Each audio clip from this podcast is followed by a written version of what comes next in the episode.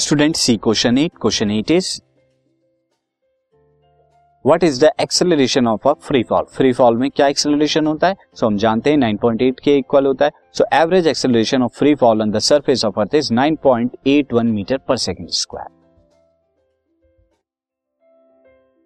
this podcast is brought you by Hubhopper Shiksha Abhiyan अगर आपको ये पॉडकास्ट पसंद आया तो प्लीज़ लाइक शेयर और सब्सक्राइब करें. और वीडियो क्लासेस के लिए शिक्षा अभियान के यूट्यूब चैनल पर जाएँ।